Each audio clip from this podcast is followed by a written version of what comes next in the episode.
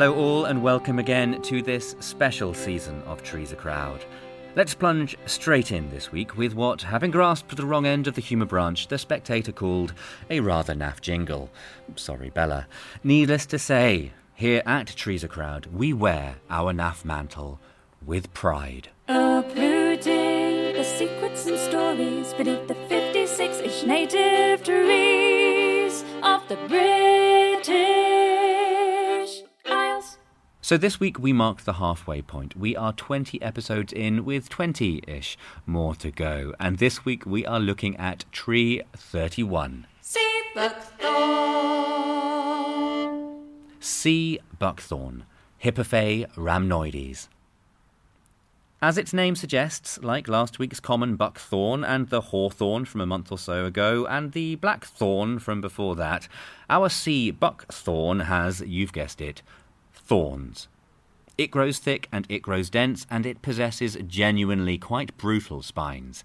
This makes the plant particularly good at providing scrubby refuge for nesting birds, which is especially apparent all along our coastlines, where the sea buckthorn's ability to thrive in high salt soils comes into its own, and is why it is known as the sea buckthorn.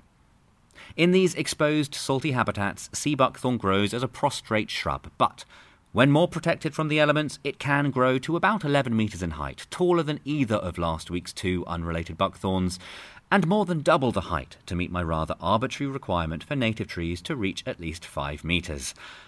Now, the sea buckthorn has long, silvery leaves due to a coating of unusual star like hairs on both the upper and the lower surfaces of the leaf. And it also possesses a wonderfully vibrant, tasty orange fruit, but more on that in a bit. Now, the eagle eared amongst you will remember this tree from last season, when the young naturalist Dara McAnulty showed me around his stomping grounds in the shadows of the mountains of Mourne. You could actually see one of the big problems that the National Trust has been facing with this reserve, mm-hmm. and that's that plant down there. It's called sea buckthorn. Okay. And the problem with this plant here is that it just gets everywhere. It stops any sort of shrubbery or any new life from emerging underneath it, Uh-huh. and it just blankets over an entire area.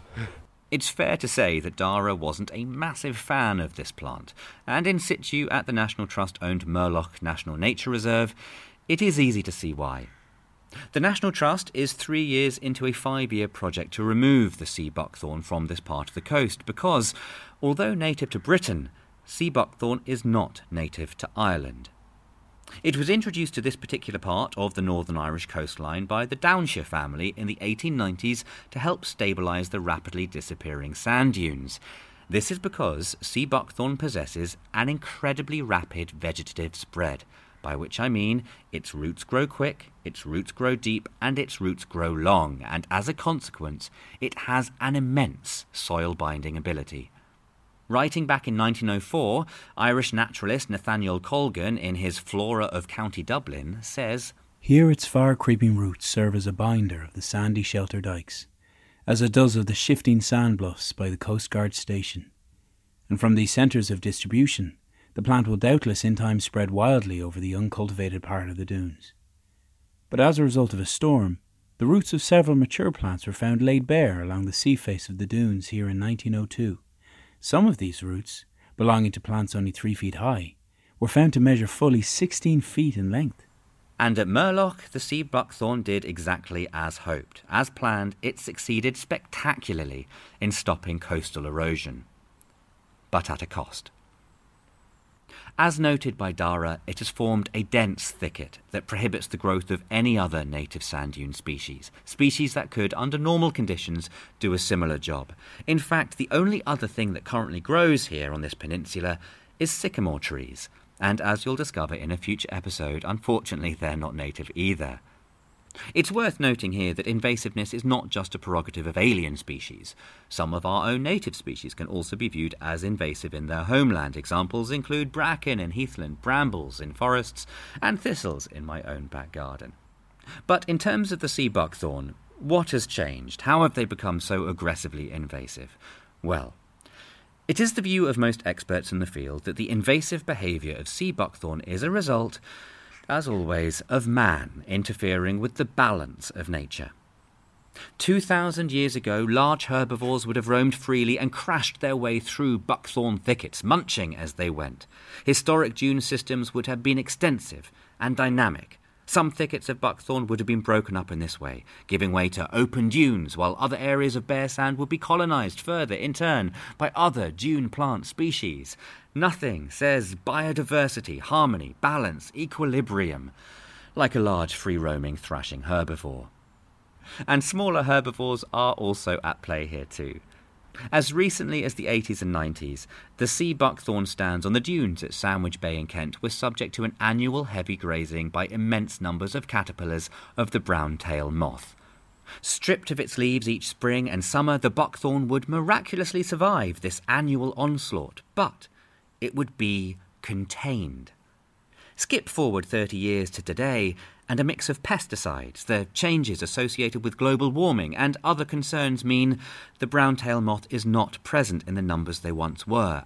And as such, the sea buckthorn is left to grow, and Sandwich Bay is at the mercy not from an invasive alien, rather a native invasion from within. It is a faultless botanical coup d'etat. But, truth be told, without sea buckthorn, we might not have any trees at all which would have made this podcast much shorter.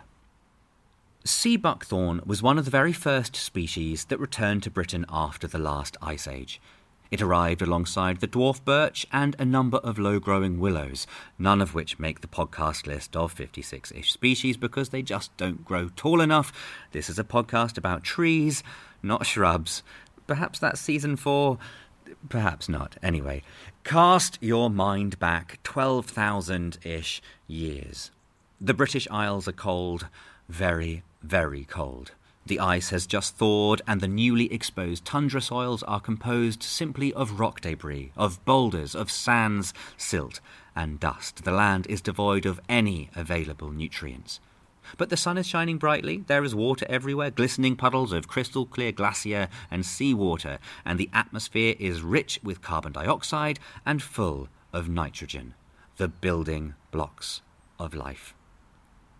After carbon, nitrogen is the second most important ingredient for life on Earth. It makes up around 80% of our atmosphere. But in its gaseous form, however abundant, it is not accessible to plants. So, how do plants get their mitts on it?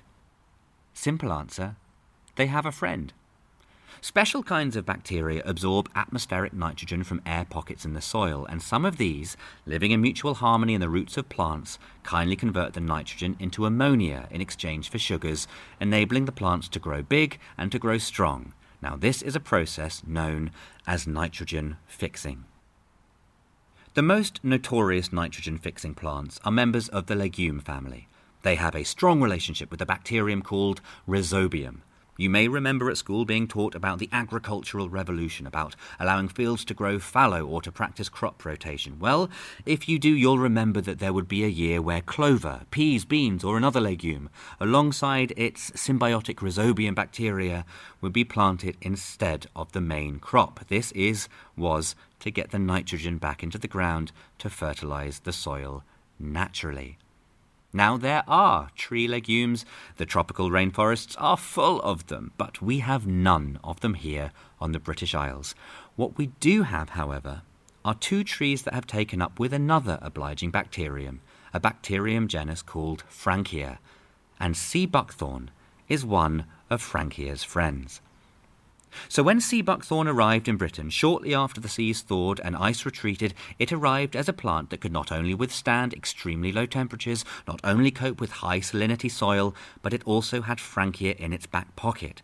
Frankia provided it with vital nourishment, enabling its roots to spread rapidly in a harsh, boulder strewn landscape. Now, as the soils dried out, Arctic winds created dust and sandstorms, but where sea buckthorn had a grasp, it rapidly bound the soil together, reduced wind erosion, released nitrogen rich ammonia, and created a stable terrain for many other plants to grow.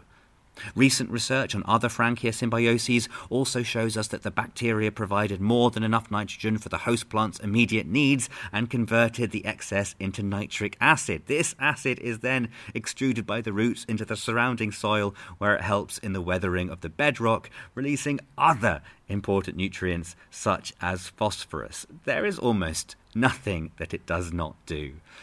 As such, as the climate slowly warmed, sea buckthorn steadily reshaped the soil of our islands. But, as is usually the case, as conditions improved, other plants took root showing little respect for the hard work achieved by the sea buckthorn pioneers. Eventually overwhelmed by the new shaded forest canopies of birch, hazel, Scots pine, and then oak, beech, lime, and elm, sea buckthorn was pushed out to the inhospitable, windswept, shifting sand dunes of our coastlines, where it remains today, picked apart by the National Trust, mourning the disappearance of large free roaming herbivores, and insulted by young Northern Irish naturalists. Right, let's end on a high. Let's talk about the bright orange sea buckthorn berries, which are not berries, rather false fruits, not unlike the hawthorn's haw, wild pear, crab apple, etc. Now, these not berries are massively energy packed with sugars. They also have eight times the vitamin C of an orange, pound for pound.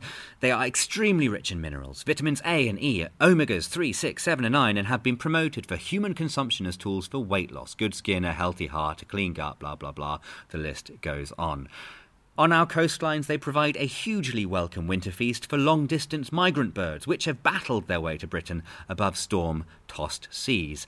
But, far more importantly than that, I once ate a sea buckthorn sorbet back when restaurant dining was a thing, and like the tree's relationship with the bacterium frankia, the sea buckthorn sorbet was living in perfect symbiosis, neatly dolloped atop a creme brulee. Now, take my word for it, the berries, especially in their sorbet form, have a taste that is citric, sharp, entirely pleasant, and humans have known about all of sea buckthorn's virtues for centuries. In fact, Genghis Khan is said to have fed his armies upon the things, although perhaps that's not the best recommendation for a new superfood, and they've certainly not chosen to mention that on the label in my local health food shop. Anyway, You'll not be surprised to hear that the ancient Greeks knew of the plant's value too. Lord knows they had slash have enough coastlines growing the stuff. But the legend suggests that the discovery of the plant's virtues came about entirely by accident. It is said that an indeterminate number of mangy old horses were hoofed out one day. The Greeks had got tired of the horses' matted manes and incessant geriatric whinnying. But much to the Greeks' surprise, after a few days the horses returned to the stables with a new lease of life, a genuine spring in their step, and a shining bright coat. Upon investigation, the horses, free to roam, had wandered down to the coastline and chowed down on sea buckthorn not berries. From that day forth, Grecian horses were fed sea buckthorn berries to help them gain muscle mass and to attain a gleaming coat. Myth says that it is these orange knotberries that gave Pegasus the ability to fly, and it is for this reason that the sea buckthorn's scientific name is Hippophae, which means shining horse.